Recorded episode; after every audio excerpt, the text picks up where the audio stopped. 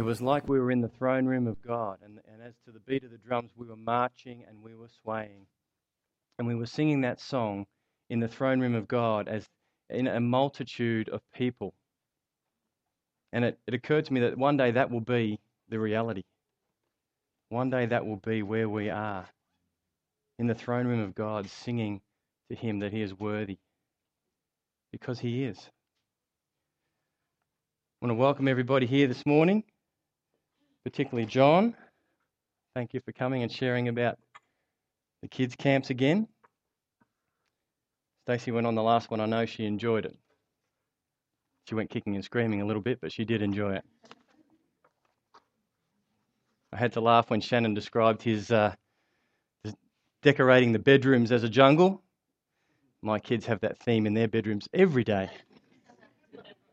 I open the door, it's got a little musical thing that says, Welcome to the jungle when they come in. And I've learnt over the years. Oh, okay. I've learnt over the years to make sure when I sneak in to give them a kiss goodnight that I turn the light on first. Because I will get hurt if I don't. Something will reach up and grab me. Well, I hope Mark and Cheryl are having a great holiday. We probably can rest in the knowledge that I think they're at Phillip Island, is that right? So we know that they're colder than us. So they haven't gone to the warmth. That's a good thing. Um, today we're going to be talking about money. So I know Mark said when he started this church that he was never going to talk about money. He doesn't even have a collection every week. He has the thing up the back, so it's all very low key. And so he's true to his word. He's not going to talk about money. He's made me do it. so I said, thank you very much for that. So today we're going to talk about money, and the theme for today is mind your own business. And uh, so let's just dive right into Scripture. Have I got a little control? Who's got a little control for the uh, on the ground? Oh, right here. Okay.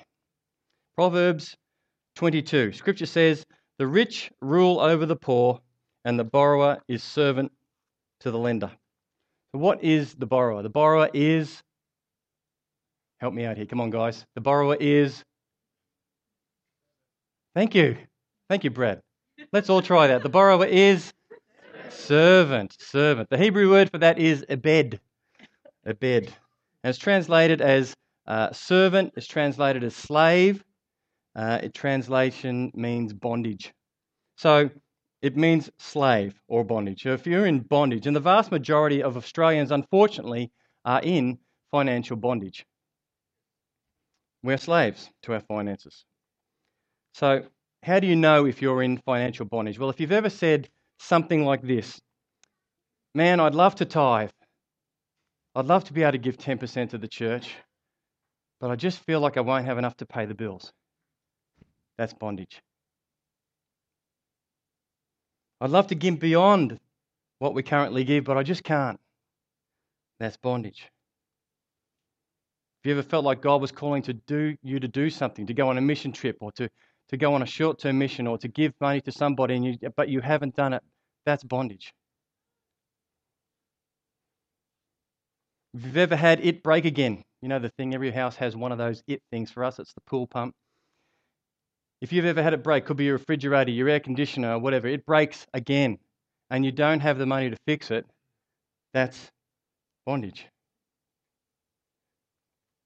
I hear it all the, t- all the time. You know, young couples, um, they go, "Oh, we're in love. We want to get married." You know, all the love songs on the radio make sense to us now, and it's just it's just this wonderful feeling of goosebumps and tingles up my spine. But we haven't got enough money to get married yet. That's bondage. Well, they get married and they have they have this wonderful relationship, and they want to they want to bring a child into the world because they believe that children are a blessing from God. Thank you very much, Stacey. That wasn't on cue, by the way. I think that was just an unprovoked laughter. Believe it or not, they are a blessing from God. They are a blessing from God. I keep saying that to myself every day. They're a blessing from God. But we can't afford to bring children into the world, and that's bondage. Or you've got two and you would like a third, but that's going to stretch your finances too far. Bondage. People say, I'd like my wife to be able to stay at home. I'd like her not to have to work. But we need two incomes. is bondage. The borrower is ebed. He is a slave. He is a servant. He is in bondage to the lender. So, why are we going to talk this week uh, about money? Let me, let me tell you why. Jesus said this in Matthew 6:21. He said, "For where your treasure is, there your heart is also." Let me give you some horrifying stats that I've gleaned this week. Last year, the average Australian spent $1.22 for every dollar that he earned or she earned. Let that sink in for a minute. We spent $1.22 for every dollar that we earned. Now, first thing you need to understand is that that boat ain't going to float for long. The hmm. second thing you need to understand is what it tells you is that our treasure is plainly in this world.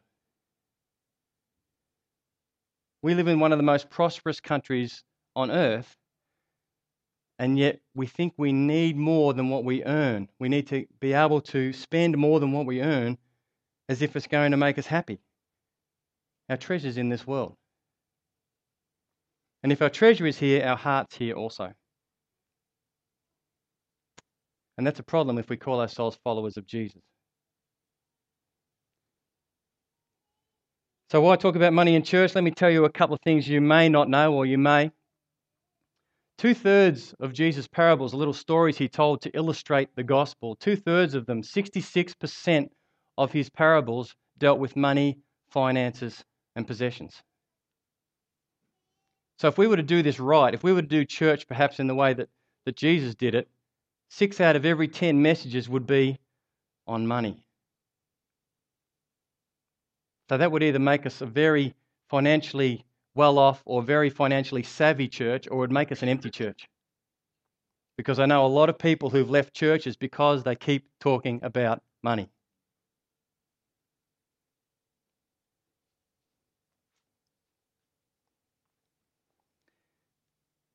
One in ten gospel verses, Matthew, Matthew, Mark, Luke, and John, one in ten gospel verses deals with money and possessions. 2,300 verses in Scripture talk about it. That's five times as many that talk about prayer, for five times as many that talk about faith. Managing God's finances is a profoundly spiritual topic. And that's why we're going to talk about it today. So, what is the big problem? Well, big problem is that the majority of us Australians, we've bought into some financial lies. And for example, how many of you would say this? How many would say that you would hope that your children end up better off than you are financially? How many of you would say that? One up the back. Okay, everyone, everyone doesn't give a rat's about their children, eh? Okay, a few hands. I do. I do. I hope they end up better off than me. But the problem is that what happens is when our kids grow up and they get married, at 25 years old, they try and emulate what their parents have.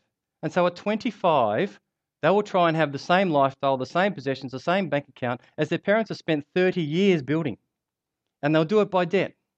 They'll leverage themselves out to the extent so they can actually have that. And I know this because uh, when we moved into our first house, it was a nine square box on a postage stamp block, and we borrowed everything to have it. We didn't have a deposit or anything.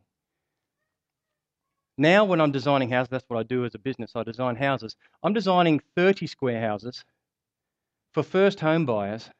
And let me tell you, when they first move in, it's fully furnished.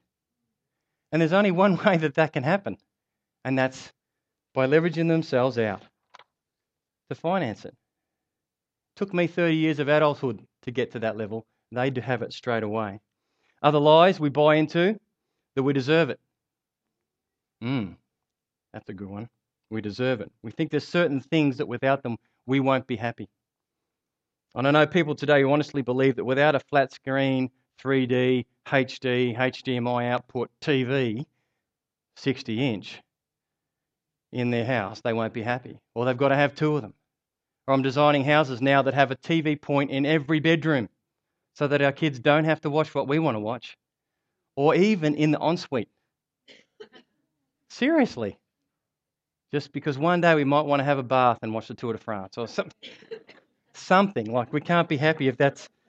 And I tell you what, Believing those we have to have those things to be happy is a lie. The funny thing is that the very thing that most people want, most people want,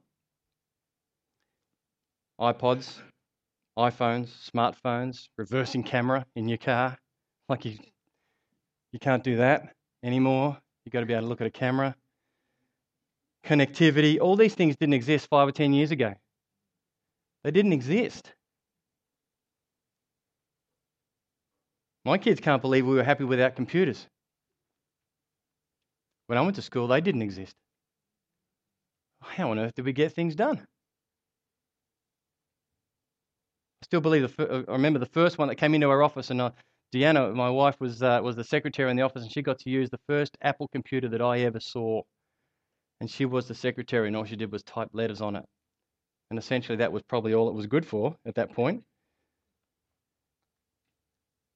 A desktop was what you had at, at work where you put the photo of your family. And a laptop was where you sat to have dad read you a nighttime story. Other lies, there's millions of them. One of them is you're always going to have a car payment. You're always going to have a car payment. You're always going to have a car payment. And it can be a truth if you say it often enough because it'll be a self fulfilling prophecy. But it shouldn't be true at all. I fell for that one. For the first eight years of my business, we leased two cars because my accountant says it was a tax deduction. Yeah, it was, but we still had to pay them off. So, one of the most foolish things you can ever do is leverage yourself for a depreciating asset that's worth 20% less than when you drive when you drive it out of the out of the lot, it's worth 20% less than what you just paid for it.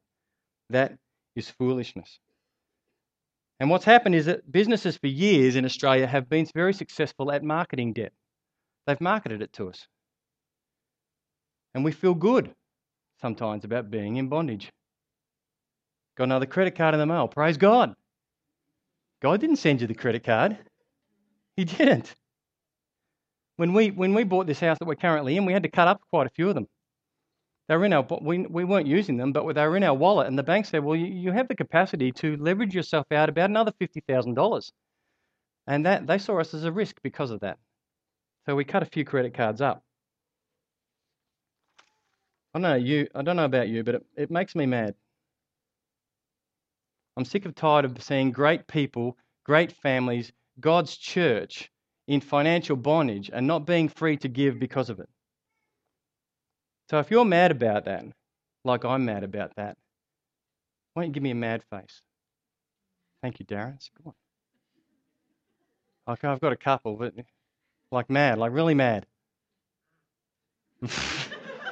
Thank you, Chris. Very nice.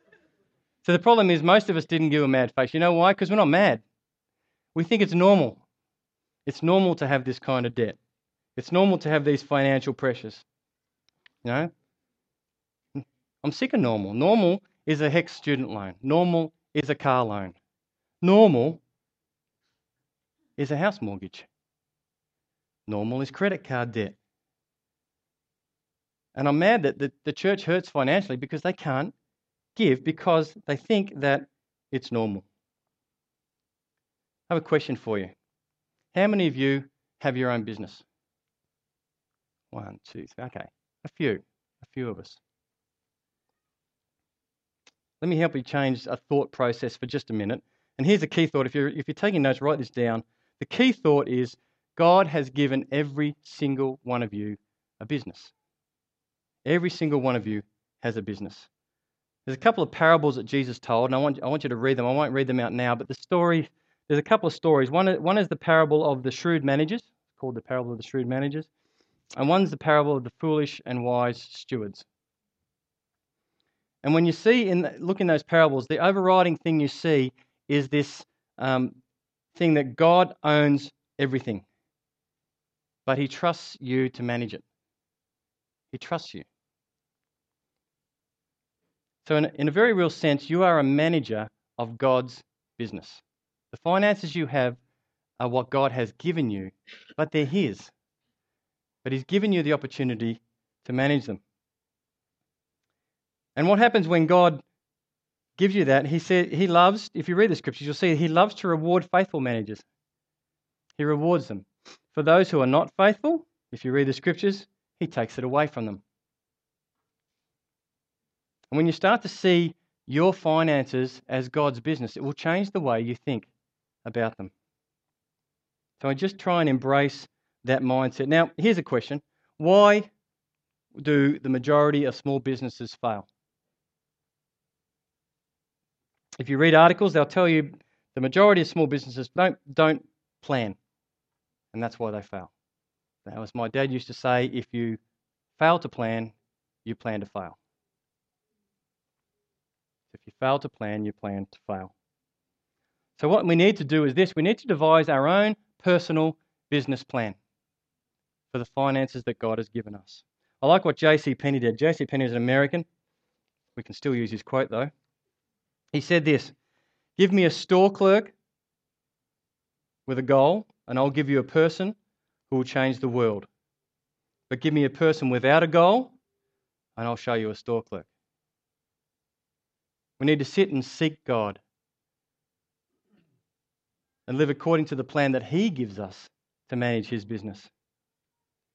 Proverbs 21:5 the Bible says, "The plans of the diligent lead to profit, surely as the haste leads to poverty." Planning seeking God leads to prosperity and blessings, as surely as haste leads to poverty. So, what we're going to do is we're going to set a plan so that our small business that God has trusted us with doesn't fail. So, here's your assignment for week one. It's very, very simple. Your assignment for week one is to define your vision. What's your vision? What's God calling you to be about? What's He calling you personally to do? Let me give you an illustration that that might kind of help you along this lines. If I throw out a scenario to you, just if everyone could participate, that would be great. Um, let's say I had the ability to offer you a job in a different city Sydney, Perth, Brisbane, Darwin, whatever. And to do that, I'll, all warmer climates than here, by the way. Okay, to do that, let's say I offered you an extra $120 a year. Who'd be in for that? Who'd say, I'm going? 120 bucks a year, I'm there. I got one. Okay, okay, you got one. Okay. All right, let's up the ante. Not many, not many takers. Let's say I was able to offer you $1,200 a year. All right, so if you do the math, that's $100 a month. An extra $100 a month. That could be pretty handy. Who's in? Who's moving? Oh, I got some of the younger ones going. Okay. All right, should have held out. Let's say, what was up to? 1200 Let's say I offer you 12000 a year. $1,000 a month. That's a lot of money. Okay? Who'll be putting the house on the market and moving cities, moving states? Who's going? Nobody. Okay. You like Melbourne? I like Melbourne too. It's just a hypothetical though. So, so let's go.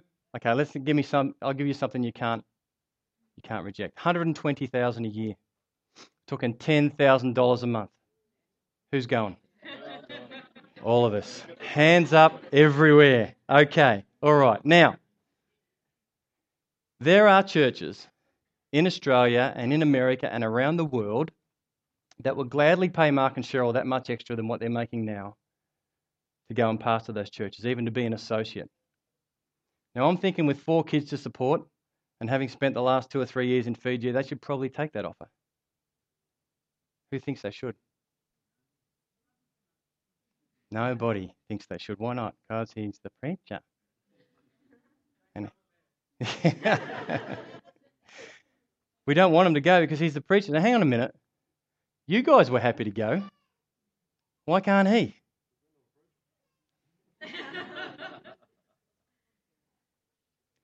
you know, I think um, You need to know your mission. Mark and Cheryl know what their mission and what their vision is, and it's here. I can tell you that $10 million, or maybe not 10 million, maybe $5 million wouldn't drive them away from here because their vision their mission is in this place. And what you need to have is a vision driven mission, not a money driven mission. So you won't go anywhere that God doesn't tell you to go, regardless of what money is involved. You want to be driven and led by God, not by the dollars. So, what's your vision? Do you have one? Let me tell you a little bit about ours. And now, I know this will make some of you uncomfortable because you know everyone's uncomfortable talking about their money stuff, and I'm probably going to give you more detail than you need. But I think sometimes it's good to be honest and to give you the truth. So, my story, our story. I grew up on a farm, seven generations of farmers. And Deanna grew up on a ranch. That's my wife, Deanna. Grew up on a ranch with her parents in full time ministry. So both of our families knew how to skimp and save. Six weeks before we got married, our wedding day, I lost my job. I was sacked. Six weeks before we got married, which put our honeymoon arrangements into disarray. Guess what? The only thing we argued about on honeymoon was money. Money was it. For the first few months of our marriage, we rented a house where we had two other people living in with us. That's right, we didn't build our own house. We rented a house and we had two other people living with us. Our first house, as I said, was a nine squares on a postage stamp sized block. Tiny little thing it was, but it was home. We worked to afford that house. We worked three mornings a week. We cleaned offices in Noble Park. So we would start at 5:30. We would clean up until say 7:30 or something like that. Then we'd come home. Deanna go off to her job. I go off to my job. We come home after that. I'd work at night while Deanna cooked the dinner and whatever. A little bit later on, when we had a baby, Stacey, um, she would come with us. We would sit her on the floor, um, on the cold tile floor, in this thing with these toys surrounding her, and we'd go around about our business. And then we'd go home. I'd go off to work. Deanna would stay home with Stacey during the day. When we got, I got home from work, we'd tag at the door. I'd, I'd get the, like literally, she'd be standing at the door the baby going, here. And I would come in, take the baby. She would go off to work for it as a checkout chick at Harry Heath's, which is the old IGA at well, the old old Fountain Gate now. And and then she would get home sometime later at night, and we would get to talk. Meanwhile, after I'd put Stacey to bed, I'd be on my drafting board doing work after hours to try and make ends meet. And that was a pattern we had for years. We lived on a wage, my wage of $20,000 a year, plus whatever else we could skimp together to actually be able to afford to live. And during that time, we were faithful. God had co- convicted us that tithing was what we needed to do, it was one of the non negotiables in our life. And so we were always faithful in giving our 10% minimum to God. And I, I, remember vividly times where Deanna sent me back to the video shop with a video saying, We can't afford to watch that movie this week. Now, that, I tell you, that's humiliating. When you go back to the video shop 10 minutes after you've hired it, saying, mm, Yuck, you haven't yet. I obviously haven't watched it. Saying, Sorry, um, yeah, can I have my money back, please? But there were things we had to do. But God was faithful. Each time we had a child, I got a new job. And I got a pay rise every single time, except for Bethany. when we had Bethany, we started our business and we got a severe pay drop for six months. And after that, it came good again. So God was faithful. When we moved to our current house that we're currently living in now, we had what's called a line of credit. Anybody ever had a line of credit? It's a trap. It's a trap. We were there for four years. Um, and after the four years, we sat down and looked at our finances. We had not paid a single cent off our mortgage. We were four years in and we had paid nothing off. And then I heard this message, the one I'm giving you right now. And it was a part of a series of four messages, and it changed my life. And what we did was we, we refinanced, we got it into a standard home loan where we could actually see the balance coming down when we paid it off. We had a mortgage offset account where all of our cash went into to offset the interest of the loan. And then we set it up on weekly payments because it gives you one more payment per year. which makes a difference, believe it or not, in paying off a mortgage. And then we paid as much as we possibly could. Instead of paying the minimum, we put whatever we could extra into that mortgage. Our last church had a building program. Don't you love churches with building programs? They asked us for pledges. Now, I, I was uh, not that happy with having to sit and pray and ask God how much money I should give to the church. But God said to me, I want you to give $30,000. Now, I went, after I went, no! I said, well, hang on. He said, you're not giving to the church, you're giving to me. It's not the church asking for it, it's me asking for it. So I said, okay, we'll do that. Now, that was over a three year period, so 10,000 a year. After two years, we were a little bit disgruntled with the church and decided that we wanted to leave. But one of the biggest dilemmas we had was there was still $10,000 owing on our pledge. Of course, no one was ever going to hold us to that except God. So we prayed about it. We'd known lots of people who had left and not fulfilled their pledges. That's why the church was struggling to actually pay for the building program. And God said to us, No, I gave you the figure, I gave you the increase in your income to be able to afford it. I deserve to be paid. And so we did. We paid it. And let me tell you, that was a freeing moment. It was a freeing moment to be able to walk away knowing that our debts were paid and we didn't have to look back. See, over the last four or five years since I heard this message, we have paid off our cars. In fact, the last one we paid cash for. We've built two investment homes.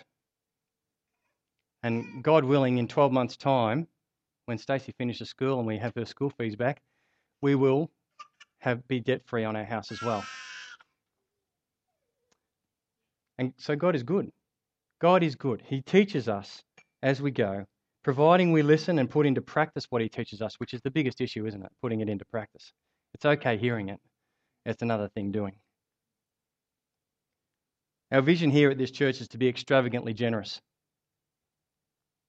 That's our theme for this year. And when I heard that, that really resonated with us because that's my heart. I would love to be like that. Has anybody seen the show um, Undercover Boss? Yeah. Isn't that an awesome show? When I get, I, I can sit through the whole show, that's fine. But when I get to the last five minutes, there is not an episode where I'm not in tears. Every single time I'm in tears because he is changing someone's life. You know, he, he, he Uh, for those of you who hasn't seen it, haven't seen it, he, get, he goes around into this. You know, this is a very wealthy man who's normally CEO of the company or something, or the founder of the company, and he goes around undercover in his own company and works with the workers who are working in his company, and he hears their stories. And when he calls them all into the office at the end, they think they're coming in to vote on something, and they're all a bit anxious. And he, he does things like pay off their mortgage, give them promotions, pay rises, pays for their children's education and they end up in tears, and so do I. And I say to God, that is what I want to do. That is what I want to be. That's my vision. What's yours? I mean, it better not be that, but it better be something that's particular to you, that God has given you.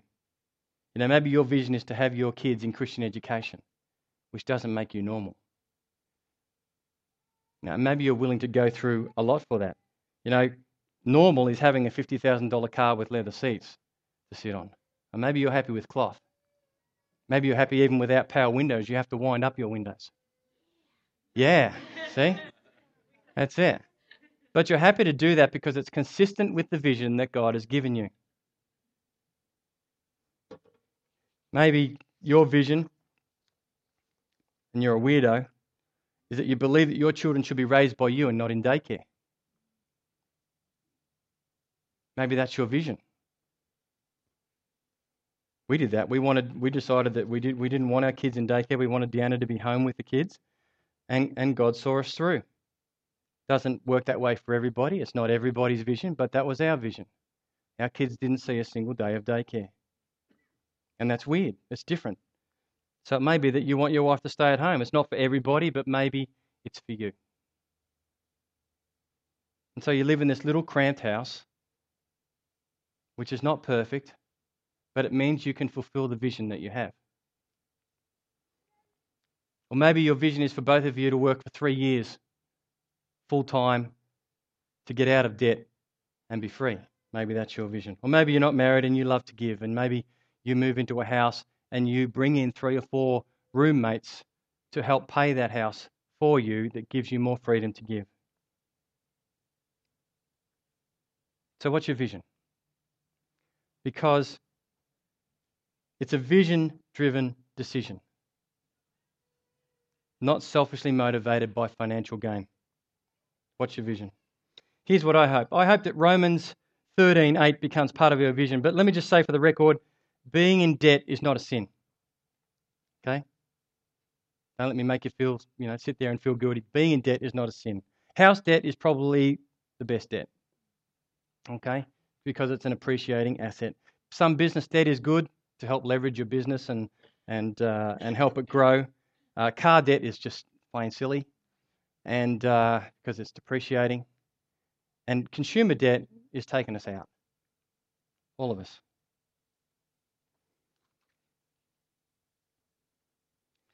So I hope this is part of your vision.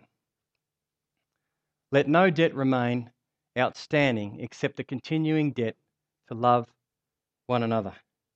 Wouldn't it be great not to have a debt except to God, to love one another? I want you to visualize this. I want you to feel it. I want you to have a hope and a passion to believe that it's possible. Especially for you young people who haven't dug yourselves into any holes yet, any financial holes. Okay? If you work hard for a few years, you work smart for a few years, you can be free forever. Imagine this no more student loans, no more HECS payment.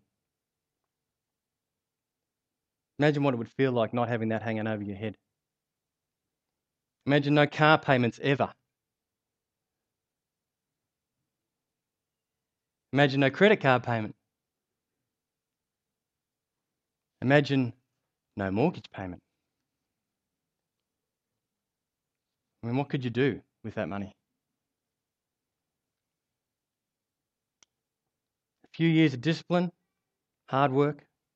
And I know, look, I know some of you are glazing over right now because, like, the electricity bill's due and I don't have the cash. What do you mean it's possible? It's not possible. It's impossible. Now, let me tell you, it is possible. A few years of discipline. You save up, for everyone here under 20, that means you don't spend everything you earn. Got it? Yep, that's what saving means. Got that, Stacey? Good. It's a radical concept. You put a deposit down on a, on a house, you get a 25 year loan. You've got no car payment because you bought an old rubbishy car that you could afford. Off Kerry. You pay a little each month, or better still, you set up weekly payments, like I said before, and you pay an extra one each, each year. You're debt free in seven years. Seven years. Your house is paid for. It's possible. And it's the most freeing thing imaginable. And I am looking so forward to that day. But you can't be normal to do it. You have to be weird which is okay for us because we're in a church. We're already halfway there, aren't we? Yeah? Normal's fighting and hurting and worrying and stressing and panic and materialism. That's normal. That makes me mad. So it's your choice. For those of you who want to be weird like me, you can be. And then as you're faithful with what God's given you, let me tell you what's going to happen. If you read the scriptures, He is going to bless you. Oh, yeah, it might not be with lots of money, it might be something else entirely. But guaranteed, He's going to bless you. And one day you'll wake up with no debt and you'll have more money than you could ever imagine. And then the question is going to be how much of it do I blow on myself? Because really, 10% tithe is a laughable starting point. It's 10%. God's given us 100%. He said, you can keep 90. That's a pretty good deal. 10% is a starting point. I know a guy in America who tithes 90% and lives on 10. But his 10% is more than you and I could ever imagine seeing in a lifetime. It's a lot of money. But God has blessed him. So, how are we going to get there? Hard work, sacrifice, faithfulness, consistency. Anyone heard of Dave Ramsey? No? Yes? A couple of nodding people? Yes, you should. You should. Christian man, American, um, well known teacher on this subject. He calls, he calls what you need gazelle intensity. Gazelle intensity. Because let me tell you, when the gazelle is being chased by a lion, the one thing he has is intensity. He has focus. There is only one thing he is doing, and that is getting away. he's got all these moves, he's all over the place. Zip, you ever watch the gazelle run? They don't run in a straight line, they're running all over the place. They have intensity because they're running for their life, and you are fighting for your financial life as well. Free yourselves like a gazelle from the hand of the hunter. Proverbs 22 7 is where we started, and that's where we'll finish. The rich rule over the poor, and the borrower is servant to the lender. And we, as followers of Christ, we will not have our hearts in this world. We will not be servants or slaves or in bondage to anything but Jesus Christ. That is the only place we need to be a servant. Let no debt remain outstanding except a continual debt to love one another. What's your vision? Get it. Embrace it. Seek God for it and live according to it. Let's pray. Father, we thank you this morning that you are the God, as we've sung already, who gives and takes away. You give and take away. And Lord, as the band comes now to perhaps sing that song again, would you give us our vision, Lord? As we seek you, as we sit with you, as we spend time with you seeking what you have for our lives, what you have called us to do, the one thing that, that we need to have gazelle intensity and focus for. Father, would you give us that vision? And then, Lord, would you enable us to plan to be able to fulfill it? Because we know, Lord, that you are the God who goes with us. Holy Spirit, you are the one who comes alongside us. And we know, Lord, that we will not be doing it alone. But Father, we, we know also from your scriptures that it is true that you bless those who manage your business well. And Lord, we want to be good managers because, Father, we want your blessings. We have been blessed beyond what we can imagine already, Father. We want to be good managers. So, Father, as we go out this week, as we work this week to define our vision, as we sit with you, as you give that to us, Lord, would you give us the wisdom and the time to set aside to work out where you want us to go with? We ask it in Jesus' name. Amen. Thanks, Ross.